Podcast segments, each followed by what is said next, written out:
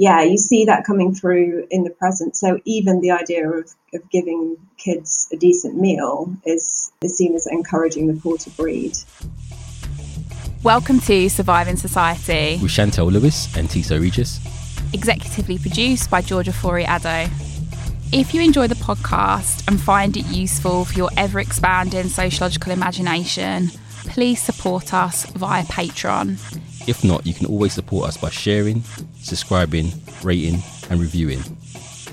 Welcome to another episode of Surviving Society podcast. We are really excited today to be joined by Dr. Lisa Tilley, who is a long suffering lecturer in politics at Birkbeck. I said long suffering because Lisa asked me to say that. I didn't actually.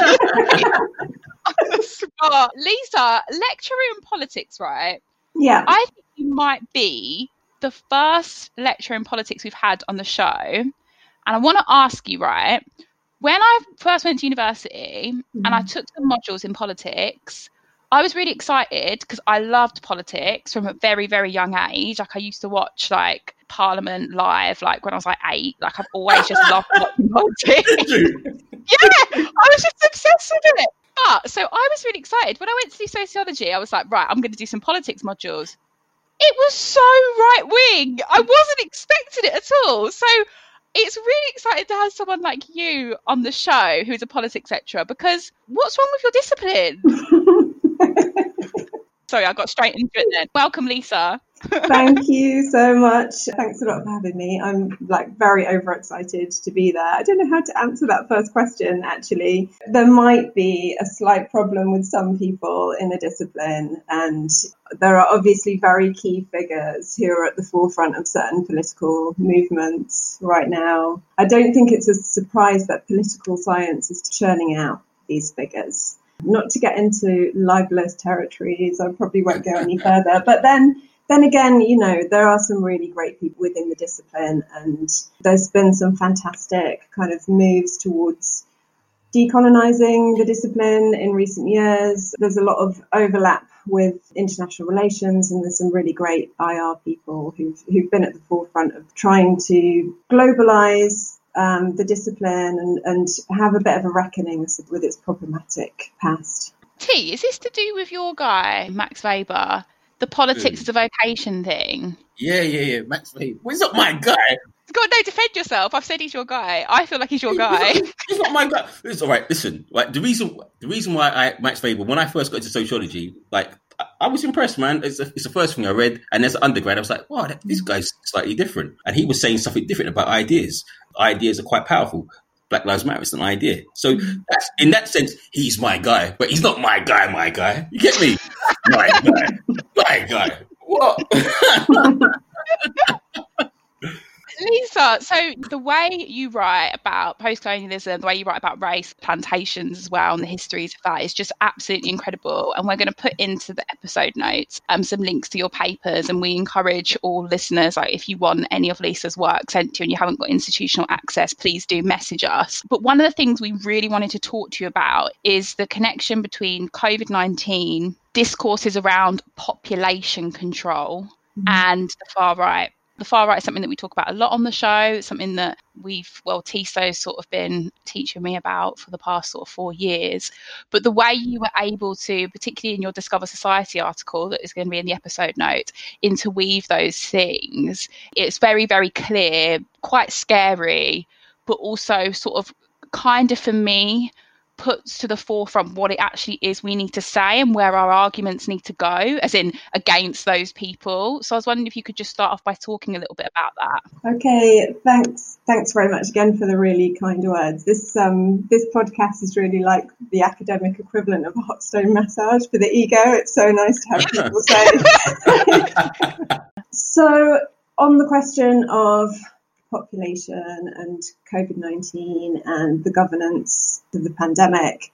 Over the over the past few years, I've been teaching population in relation to the environment, which is like straight away alarm bells kind of going off because it gets you into all those into that kind of eco-fascist territory really i've learned a lot through through teaching that in a very like critical um, way um, and working through the histories of thought on on population um, and tracing out with my students, I suppose, all the different genealogies of, of thought, which are sometimes a little bit contradictory. Um, what I was trying to get at in the Discover Society piece is obviously when when COVID hit, we we had this because I called it saying the quiet part, part out loud. For a lot of characters, you know, there was a complete revelation not that we didn't necessarily know it already, but of their complete callousness. Uh, journalists in the Telegraph saying we should just let the old people die because they cost a lot of money anyway. People like Toby Young saying more or less the same thing. Dominic Cummings saying something along those lines, um, and then that being denied by Downing Street. Yeah, there was a kind of revelation in the way that these right wing figures who either support the government or are central to government were, were thinking at the time in, in demographic terms. And in a sense, it was it was a little bit surprising because it's like, well, this the older population who are most vulnerable are also your voting base. You know, you're supposed to really like these people.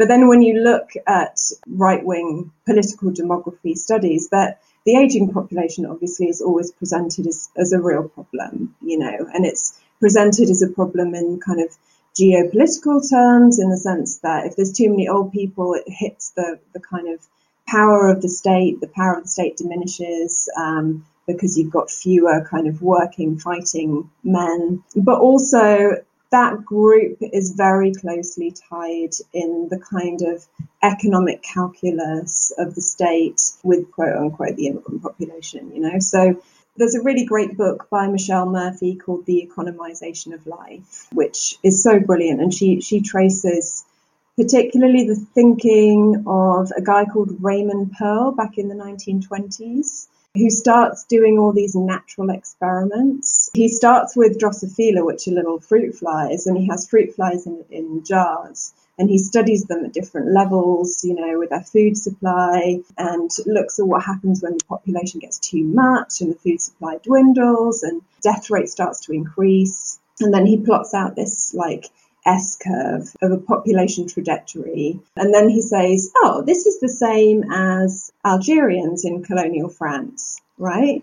So he'll talk about how whatever happens with the fruit flies in the jar can then be abstracted to whatever level of population you're talking about, whatever population of animals or humans that you're talking about. So Raymond Pearl's one of these kind of super racist colonial demographer types. But his work is, is really at the basis of, of states kind of understanding of how population can be managed in relation to economy. What his kind of contribution was that uh, was really that you can make interventions to to alter the level of population for that to have kind of economic benefits. That line of thinking is actually distinct from the eugenic thinking at the time, which is about managing heredity and the heredity of certain traits. So he gets the flies in the jar, right? And he's like, right, you can apply this to populations.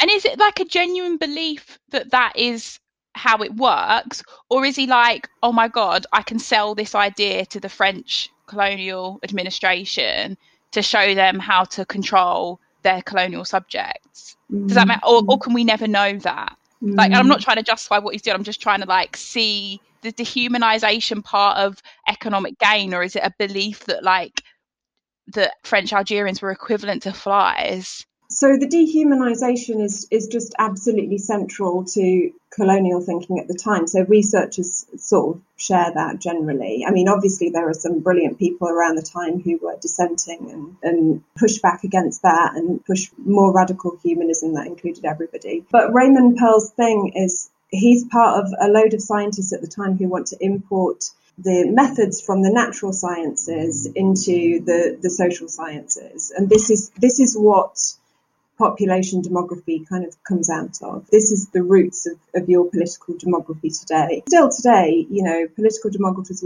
think they can use the methods of the natural sciences and, and apply it to, to the social world. I didn't realise that there was like a, a spectrum of how these scientists thought. So the central concern at the time, especially in these interwar years, is the racial balance of power this is the central concern. And it's the racial balance of power in demographic terms, right? For those in the colonial metropole, the separation is made right along what Du Bois called the colour line, right? So you've got whites and non-whites. And the problem that's identified at the time is white birth rates are, are falling, the white race is, is dying out, and black and brown people appear to be reproducing much faster. This is the years way before GDP became the central objective of government. And it's amazing when you go back through the archives and see see how much emphasis there is on population concerns, on demographics, and specifically on the racial balance of power across the colour line. So there's lots of people are thinking about this, but they're thinking about this from different angles. Um, so whether you've got your eugenicists who are thinking about how to improve the white race, so obviously they're doing all these horrendous things, separating disabled people, locking up disabled people in, in institutions with the view to improvement in inverted commas of the white race, trying to stop working class whites from breeding quite so rapidly because their genes and their stock are seen to be inferior and they're, they're obviously reproducing much more rapidly than middle class population, eugenicists who are very prominent at the time, but then you've got people like Raymond Pearl who are looking at more economic concerns and how um, demography can be managed in relation to the economy. So there, there are different kind of genealogies there. Could you argue that these genealogies are based on a, a Europeanization? So from feudalism, you have a sense of there's a, an elite and there's the great unwashed, and they always have to maintain that separateness. And this bleeds through, and when you move from feudal into industrial society, a continuation of these logics. And these mm-hmm. logics, they get expanded when you kind of go into the colonial period. It makes sense because it's already an idea that's already embedded into the European consciousness that an elite that has to maintain power, there's a growing mass of people that we need to control. It seems always apparent. That's true in a sense, and that comes out of um, Malthusianism. But for eugenicists, actually, there is quite an important distinction in that they also see like the elites, elites, the aristocracy, as inbred and, and actually dysgenic, you know, and so they wouldn't see the, the reproduction of the elites as something that's good for the white gene pool overall, you know. Really? Yeah. So that's so interesting. Mm, so someone like the Habsburgs. Yeah. Who's a Habsburg? An inbred European royal house, like super inbred insanely inbred. so, but with Malthusian thinking, which is really at the this is the bedrock of conservatism. You know, it's let's take the listeners on a journey. Right, what is Malthusianism? Malthus is writing in like the 1700s. Oh my God, Lisa, you've read everything. and so Malthus's thing is right. We have this central problem, which is that the poor won't stop reproducing. And in his stuff, he goes into, you know, the sexual urges of the poor and, you know, he, he talks about all of this stuff. So the poor won't stop reproducing. The population increases exponentially. So it means it's timesing itself all the time. Whereas the food supply only increase, increases arithmetically. So you've got additions, additions, additions. So he observes that the the problem is that the poor will carry on reproducing, whereas the elites will not reproduce as, as quickly. So it's a real kind of anti-poor narrative that he has, and he's and he says that there needs to be um, artificial checks on population and especially the reproduction of the poor. Otherwise, if we let the population get out of hand, there will be what he calls natural checks, which is things like famine, which will then have an impact on the elites. So a plague on all of our houses. So for him, he's all about the protection of the elites against this demographic threat of the poor overrunning society and collapsing the food supply. Bringing it back to contemporary UK, today is the 23rd of October, so this episode's not coming out until December. Happy Christmas, everyone. Just thinking about what's happened this week, the government have said they won't extend free school meals to children, even though there's sort of 4 million children that are going hungry at the mm-hmm. moment in the school holidays. And some of the discourse that you're seeing mm-hmm. from the Tories in particular that, that are justifying not voting for this mm-hmm. extension reminds me of the things you're talking yeah. about. One Tory MP said, he said kids die all the time. It, this idea that you become surplus to mm-hmm. economic requirement, it's, it's bound up in the logics of, mm-hmm. of capitalism. Mm-hmm. Yeah. This is mad. Yeah, and it is. It's definitely the bedrock of conservative thought. I mean, Malthus at the time is talking about the poor laws, and his writing about population is is writing against the the poor laws, which you know, obviously you've got this really horrendous like disciplinary form of, of welfare at the time, which is workhouses and everything else. It's not as if people are living it up, you know, not that people ever have like lived it up on welfare, but yeah, you see that coming through in the present. So even the idea of, of giving kids a decent meal is, is seen as encouraging the poor to breed. I feel like it sometimes goes beyond the kind of deserving and undeserving poor thing. Mm. This notion of children eating or being hungry mm. is occurring within your day-to-day discourse and like i know it's always difficult for people like us to kind of engage both intellectually and maybe morally with people that are like more conservative than us mm. it is quite interesting groups of people that are seeing this way of thinking as outrageous, who I wouldn't necessarily agree with. And I don't really like how this sort of extremity is now getting their attention. I'm not trying to romanticize that, it does feel and I know Tiso's spoken about this on the podcast as well, and Catherine Median did as well. It feels like Victorian.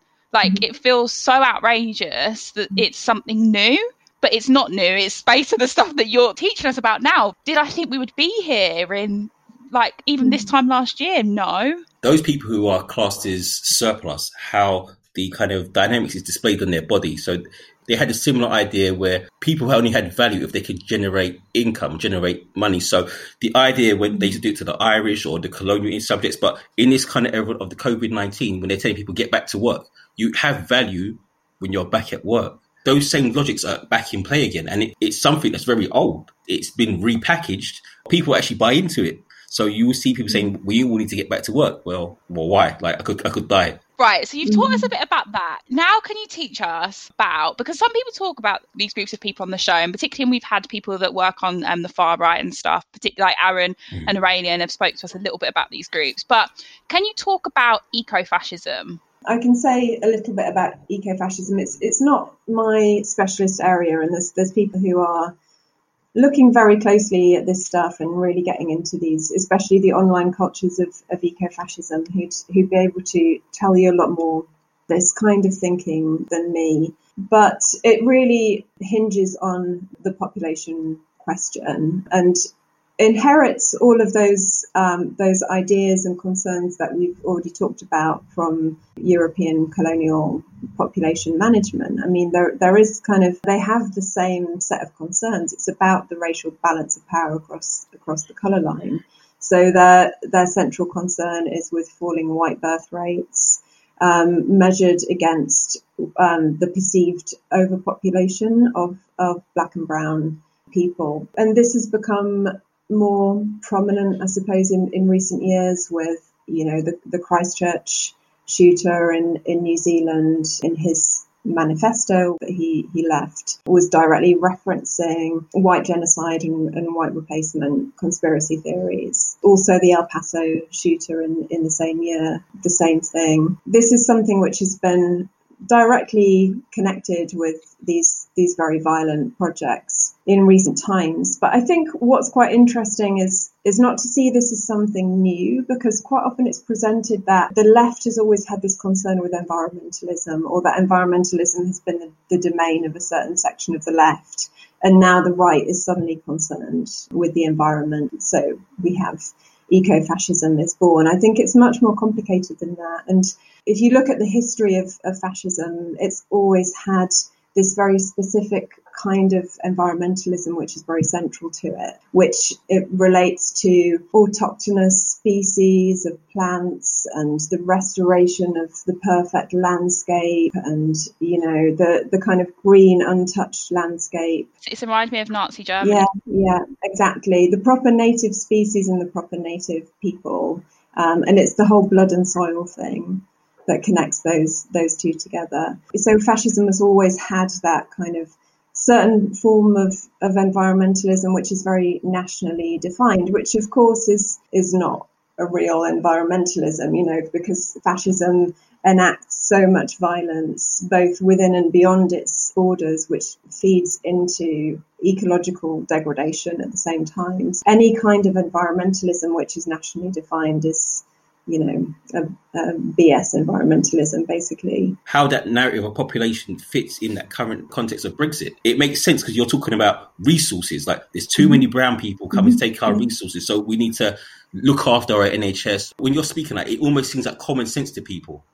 Mm-hmm. Because when they're walking down the street, anecdotally, they might see more brown people or more people from Central Europe or Eastern Europe in a mm-hmm. particular area. So it makes it seems to make sense on a kind of anecdotal local level. So I was going to say, how do you push back against that those kind of logic? Because it's so easy for the right to present mm-hmm. these narratives in a digestible way to people that is asserts nationalism. Like it's so mm-hmm. straightforward for them. And just considering what Tiso's just said, additionally, looking at COVID 19, looking at what's happening with borders, and looking how the discourse of the virus spreading through people and through populations.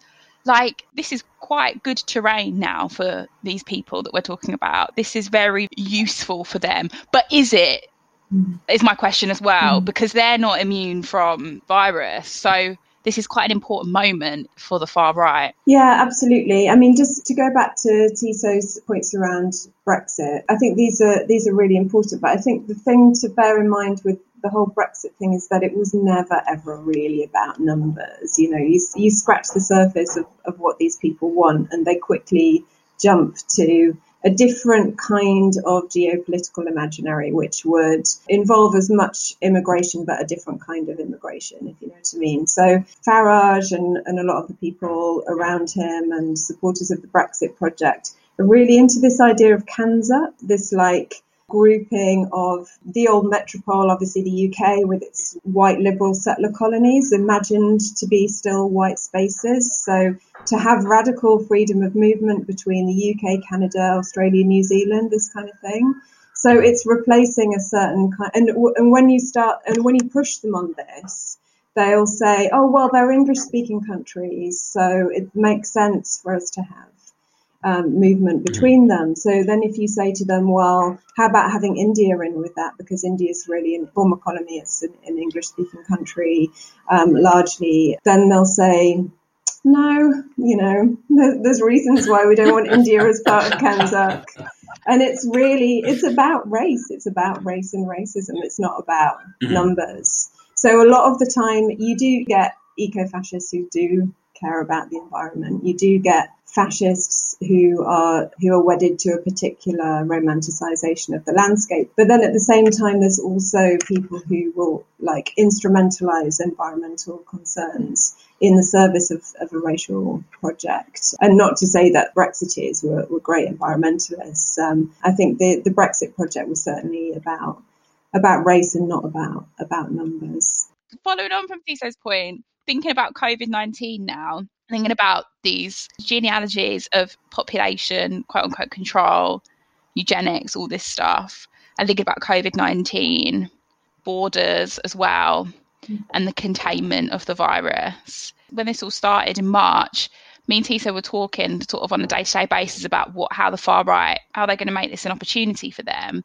Like what are they how they're going to do it. Well, we've got a mm. pretty right wing government, so there's that stuff which is obviously ever present we're still waiting to see what the actual impact is going to be, the social and economic impact is going to mm. be of COVID 19, as in on a, on a, more larger scale. I know we're mm. seeing it employment figures, death rate, of course. We're yet to see maybe how the far right are going to take hold of this space. It's no surprise that the hardest right governments that we can um, identify at the moment, so the, the UK, the US, um, Brazil, Bolsonaro. These are the places where the pandemic governance has allowed the virus to just totally let rip. There's obviously a reason why those countries are, are doing a bad job, whereas other countries have, have got much more of a handle on it.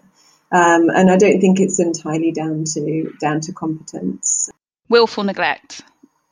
Yeah, willful neglect certainly certainly covers it, but um, not having the impetus there to control it in a really efficient way. Maybe it does just come down to incompetence. But and and obviously a lot of this has been said very openly by by certain figures, you know.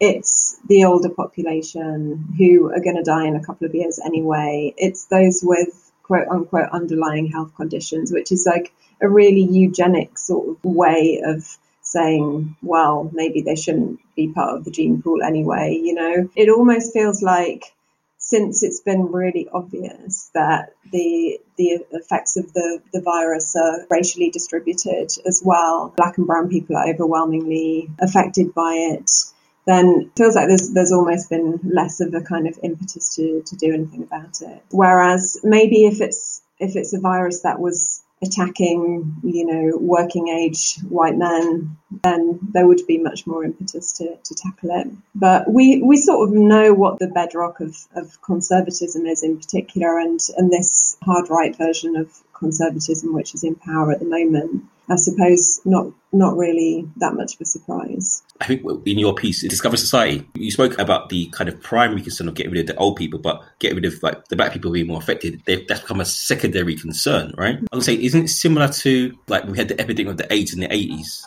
So you have the same kind of concern where there is a there's an idea of element of contagion there. There's surplus requirements now. Could you like unpack the idea of the economization of, mm-hmm. of individuals? Because I think that's a key aspect of it because sometimes it's it presents itself as as racial, and then sometimes it presents itself as purely economic. And I think I think sometimes the hybridization of, of those two things.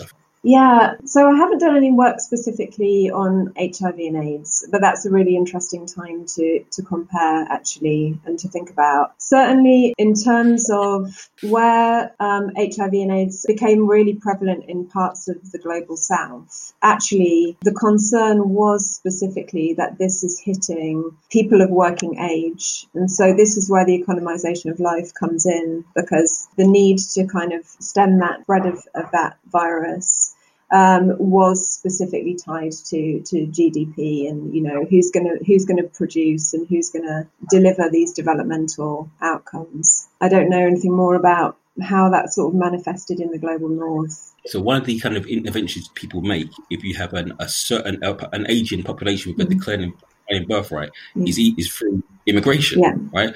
You import people. Sub-Saharan Africa has the has like the mm-hmm. highest working population in the world. You import people to resolve this problem, mm-hmm. and obviously the declining birth rate is the European-wide problems. Italy and Hungary were offering money mm-hmm. for people to have kids and loans and stuff like that. So mm-hmm. a very this kind of notion of the motherland, like you have babies for the motherland, mm-hmm. but because immigration is off the table, how did you confront this issue? Europe uses Japan as the example. Yeah, I mean, it's really simple, isn't it? You've got people who are trying to get into the country who are working age, so you just allow them in. I mean, no borders, right? It's like the very simple solution to it. But because of this centrally kind of racist management of, of population, that idea is sort of foreclosed. But Hungary is a really interesting, really, really disturbing one because that's a real kind of white nationalist orientation which has taken hold and it's and it's unashamed. Their central issue is, you know, we've got declining white birth rates. Um, we we're not reproducing the working age population, so the economy is going to tank at some point. So what we need to do is encourage the right kind of, of white women to to give birth, right? And so the way that they do it is they give loans to women, right? So the, the loan goes to the woman, and I think the loan is around about the level of £25,000, which is in Hungary, it's a lot of money because its average income is a lot lower than, than it is here. So it's a lot of money. The loan gets written off for the woman if the woman produces three children, right? So she has got to have three babies and then the loan's written off right? So, but then in the meantime, let's say her husband leaves her after two babies, or she has fertility problems and can't produce anymore. She's left with the two kids, and she's also got the debt as well. So it's kind of a form of debt coercion to get white women to to reproduce. Mm-hmm. Pretty horrendous. Um, I can't believe mm. that. Do you know what though? As you were speaking, Lisa, I was literally imagining like that kind of advert or that kind of loan presenting in Britain. It doesn't feel like we're that far from that kind of discourse because even I don't know what you thought about this, Lisa, but uh, when we went into lockdown, there was quite a lot of like media discussion about like a, a COVID nineteen baby boom, and it just felt a bit like it felt obviously like a bit dis- distasteful, but you know, loads of people are dying, mm-hmm. and it also felt a bit like, oh, this feels a bit like a, a, kind of nationalism combined with a vulgar population discourse. Yeah, and and, and obviously it, it matched with the discourses around the war um, around the around the second, first and second world war, like this sort of wartime spirit, like everyone's going to come back from war and we're all going to make babies. Do you know what I mean? Like the sort of mm-hmm. baby boomer type thing. It's like, oh my god, you're like connecting that to a pandemic lockdown. It it kind of reminds me a bit of that. Yeah, super super creepy, and it also just shows how women's bodies are sort of an extension of technology of the state, basically. Some of these discourses around around women's bodies and and the reproduction of the right kind of population have become quite subtle. Obviously, in Hungary, they're really really out there, but but we still hear like swing from from the kind of pronatalist measures to let's just rein in the, the the wrong kind of people who are reproducing too much. So and then obviously the other side of this is that women especially racialized women, um, working class women, lower caste women, um, have been subject to really extreme um, sterilization projects mm-hmm. in various different parts of the world for, for such a long time. So obviously the most recent case is within ICE facilities in, in the US, right? Did you see that that doctor? Yeah, yeah. There was a whistleblower oh, who, yeah, this is a, this is a doctor who was performing sterilizations without consent or under sketchy circumstances um, on migrant women. There's cases against Indigenous women in the US and Canada up until fairly recent times. You know, eugenics programs in, in Carolina against um, black women specifically, like tens of thousands of, of, black women sterilized. And yeah, so that's the other side of, of that. So it always sends chills down my spine when I hear somebody, kind of political demographer in a suit, stand up at a podium and say, overpopulation in the tropical belt is what's causing most of the world's problems because they never get to the logical conclusion of that which is what a state's going to do about that when once that problem has been identified. And the answer is, you know, some pretty horrendous population interventions, which women of color are going to be subject to. Like Harry and Meghan are both quite right on the hip with it, but they made statements about developing countries saying you need to kind of work at your birth control, mm-hmm. like your birth rate's too high. Yeah. And and David Attenborough as well. Oh God, yeah, the, the spiritual father of the nation. What's wrong with these people? It's so lazy. Like, do you know what I mean? Just on a level, like us just mm. talking, we're just talking here quite, yes, yeah, specifically about the, the scholarship of this, but like, mm I'm learning from you, Lisa, and I'm learning during this podcast. People that assert themselves to the right of what you're saying about population, it's just, it's so, for me, it's just so cruel. And like, I don't know, mm. cruel doesn't, uh, cruel doesn't do the inhumanity justice, to be honest. But it's also like, yeah, like Tissot's just saying, like Harry and Meghan, like, David Attenborough, like it feels like they're really far from understanding what they're talking about or the consequences of what they're talking about like what you were just saying, Lisa, and it just yeah. it just troubles me, mm-hmm. frustrates me. Mm-hmm. Yeah, the other the other person that we can talk about is is Bill Gates. If you want to talk about how it's not the far right, don't say Bill. Don't say. Tissot loves tech, T, but I'm sorry, your guy is not. He's a problem. you know, you need to read the work of um, Kalpana Wilson on Bill Gates because she's done such brilliant work um, looking into into the Bill and Melinda Gates Foundation and all the stuff that they get up to. And obviously, this is a really nice, like, liberal charitable venture, not far right at all. And and they have this program. I don't know if you've seen it. It's called FP 2020, and they had the um, the objective was to extend um, voluntary birth control in scare quotes to 120 million girls and women before a specific date. So they had targets of when, when they, they're extending this voluntary birth control to.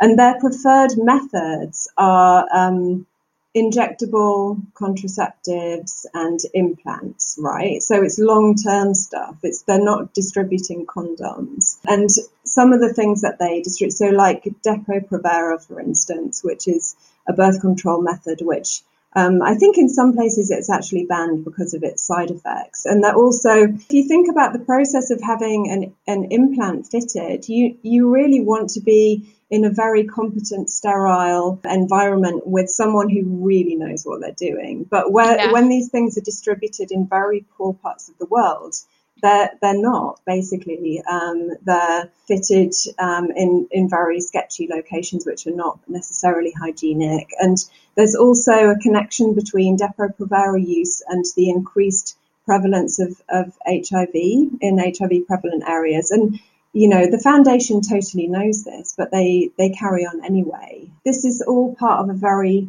complex, I suppose, set of, of imperatives, which relates obviously there's a there's a racial dimension to it. These are very poor women of color. Um, I don't think you could do the same thing in in a white majority country with wealthy women. It relates to neoliberal development imperatives. So one thing is if you reduce the birth rate, you reduce the number of kids, you reduce the amount of spending on education, right? So immediately someone's doing the economic kind of calculus here. Also, if you can prevent women from having children for much longer, they are productive in the productive economy for much longer. So this relates to what we might call the feminization of labor or what feminist political economists have called the, the feminization of labor, which is the movement of women into en masse into into the factories for, for mass production in, in the global south. For obviously very low wages and in, in rubbish conditions. But yeah, the idea that you can delay their um, their kind of social reproduction so that they can be productive for longer in the productive economy is also part of it. But from certain angles, like someone like Bill Gates we talk about, this idea of population control presents itself as a humanistic kind of mm-hmm. endeavor, which is which is the troubling thing because it presents itself as a rational way of looking at the world. Like like there's a finite amount of resources and there's X amount of people. If you speak to people, those kind of cold logics, it almost seems like it makes sense from a mm-hmm. humanistic level. So, like, it's almost utilitarian. We get rid of some just for the happiest number for everyone else. And I think that's what's quite problematic about it. It's kind of what I was saying before, mm. T, but I think you've articulated it better than me. You can see how easy it is for them to pitch this argument. But equally, if you listen to someone like yourself, Lisa, actually break it down, then it's quite clear how it is highly problematic. So is it that they're willfully ignoring what people like you are saying? They do realise, of course they realise. I'm doing that thing where I try and put things like rationality against it, but it's not about that, is it? It's always been the case that um, certain people have, have made these calculations around who who is going to be the sacrificial subject for, uh, you know, what they would see as the greater good, maybe. Um, so it's it's complex. Um, there's going back. There's you know, there's actually not just liberals, but there's a lot of socialists who developed the eugenics project as well. So you've got someone like Margaret Sanger back in, in the 1920s really driving forward a lot of these population projects and, and having a hand in, in globalizing them as well. So it's never been the preserve of, of the far right. Like you said, Jan, I'm not too sure if it's, is it a willful thing or are they are they truly thinking humanistically like planet's got X amount of people on it and we all need to eat I don't I don't know. It's like the hierarchy of the human as well. Yeah. The global north, you can if you're making enough money, if you've got a certain class status, and of course have as many children as you want. Mm-hmm. That reminds me of sort of like Jacob Rees-Mogg, like he's allowed to have loads of fucking kids. Do you know what I mean? It's like yeah, yeah, yeah. it's linked to labor mm-hmm. and mm-hmm. your contribution to the world. No, I was just I was just kind of thinking like mapping onto where I live, like the narrative around the far right, where in, in East London, you say it's finished because there's a higher rate of Bangladeshis. So the narrative from the far right, the literature is that it's a no-go area. It's, it's lawless and all those kind of adjectives that kind of go into it. And they are a majority population. And speaking to the, the white people I grew up with here, that to them was a real thing. They were being booted out. And so you see a mass exodus. That's how they felt. And that's so when you speak to them, it's quite interesting to, to, look at the theory, but when you're sitting there you and you live through a, like a big exodus of people, like so when I grew up, it was predominantly white, and in the mid '80s, you see a, a, large influx of Bangladeshis coming, and over time, there's more and more, and obviously there's other things going on, but you see a marked shift between it from going essentially it was more white looking. But T, I do think we have to be careful in talking about this stuff because mm. there's a reason why that they have there's a sense of there being a quote unquote influx Mm. and that's because that those ideas are supported by the state and supported by the Mm. media there's not a connection made to britain as an empire and it being inevitable that there's going to be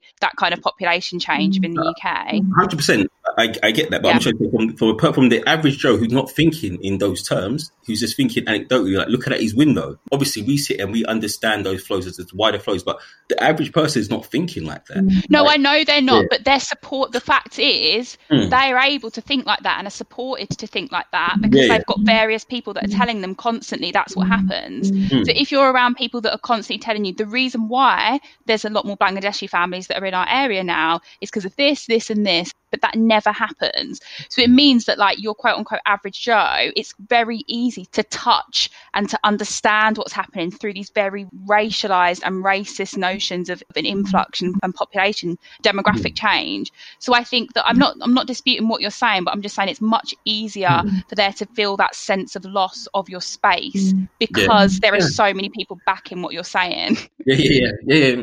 How would they respond if there was like an influx of Aussies or New Zealanders? You know, would they pack their bags and go then? Is it a number again? Is it a numbers thing or is it a race thing? Post 2004, like accession of like Poland to the EU, looking at the responses again, there was a bigger number of them coming, mm. similar but not the same. I think it's it's racially coded, 100. percent One final thing is this word population, who does it actually refer to? And when we're talking about managing or controlling population, who comes under that word, please? So who gets to be population, who gets to be outside of it? Feminists writing on should we control population, you know, and they're, they're very clearly, when they're, they can casually throw that question into the mix, they know for a fact that they're not included within this word population. It's about who's identified as part of that category which is to be managed and who's safe from everything that it implies, whether that's like forced birth control, sterilization, or, or whatever.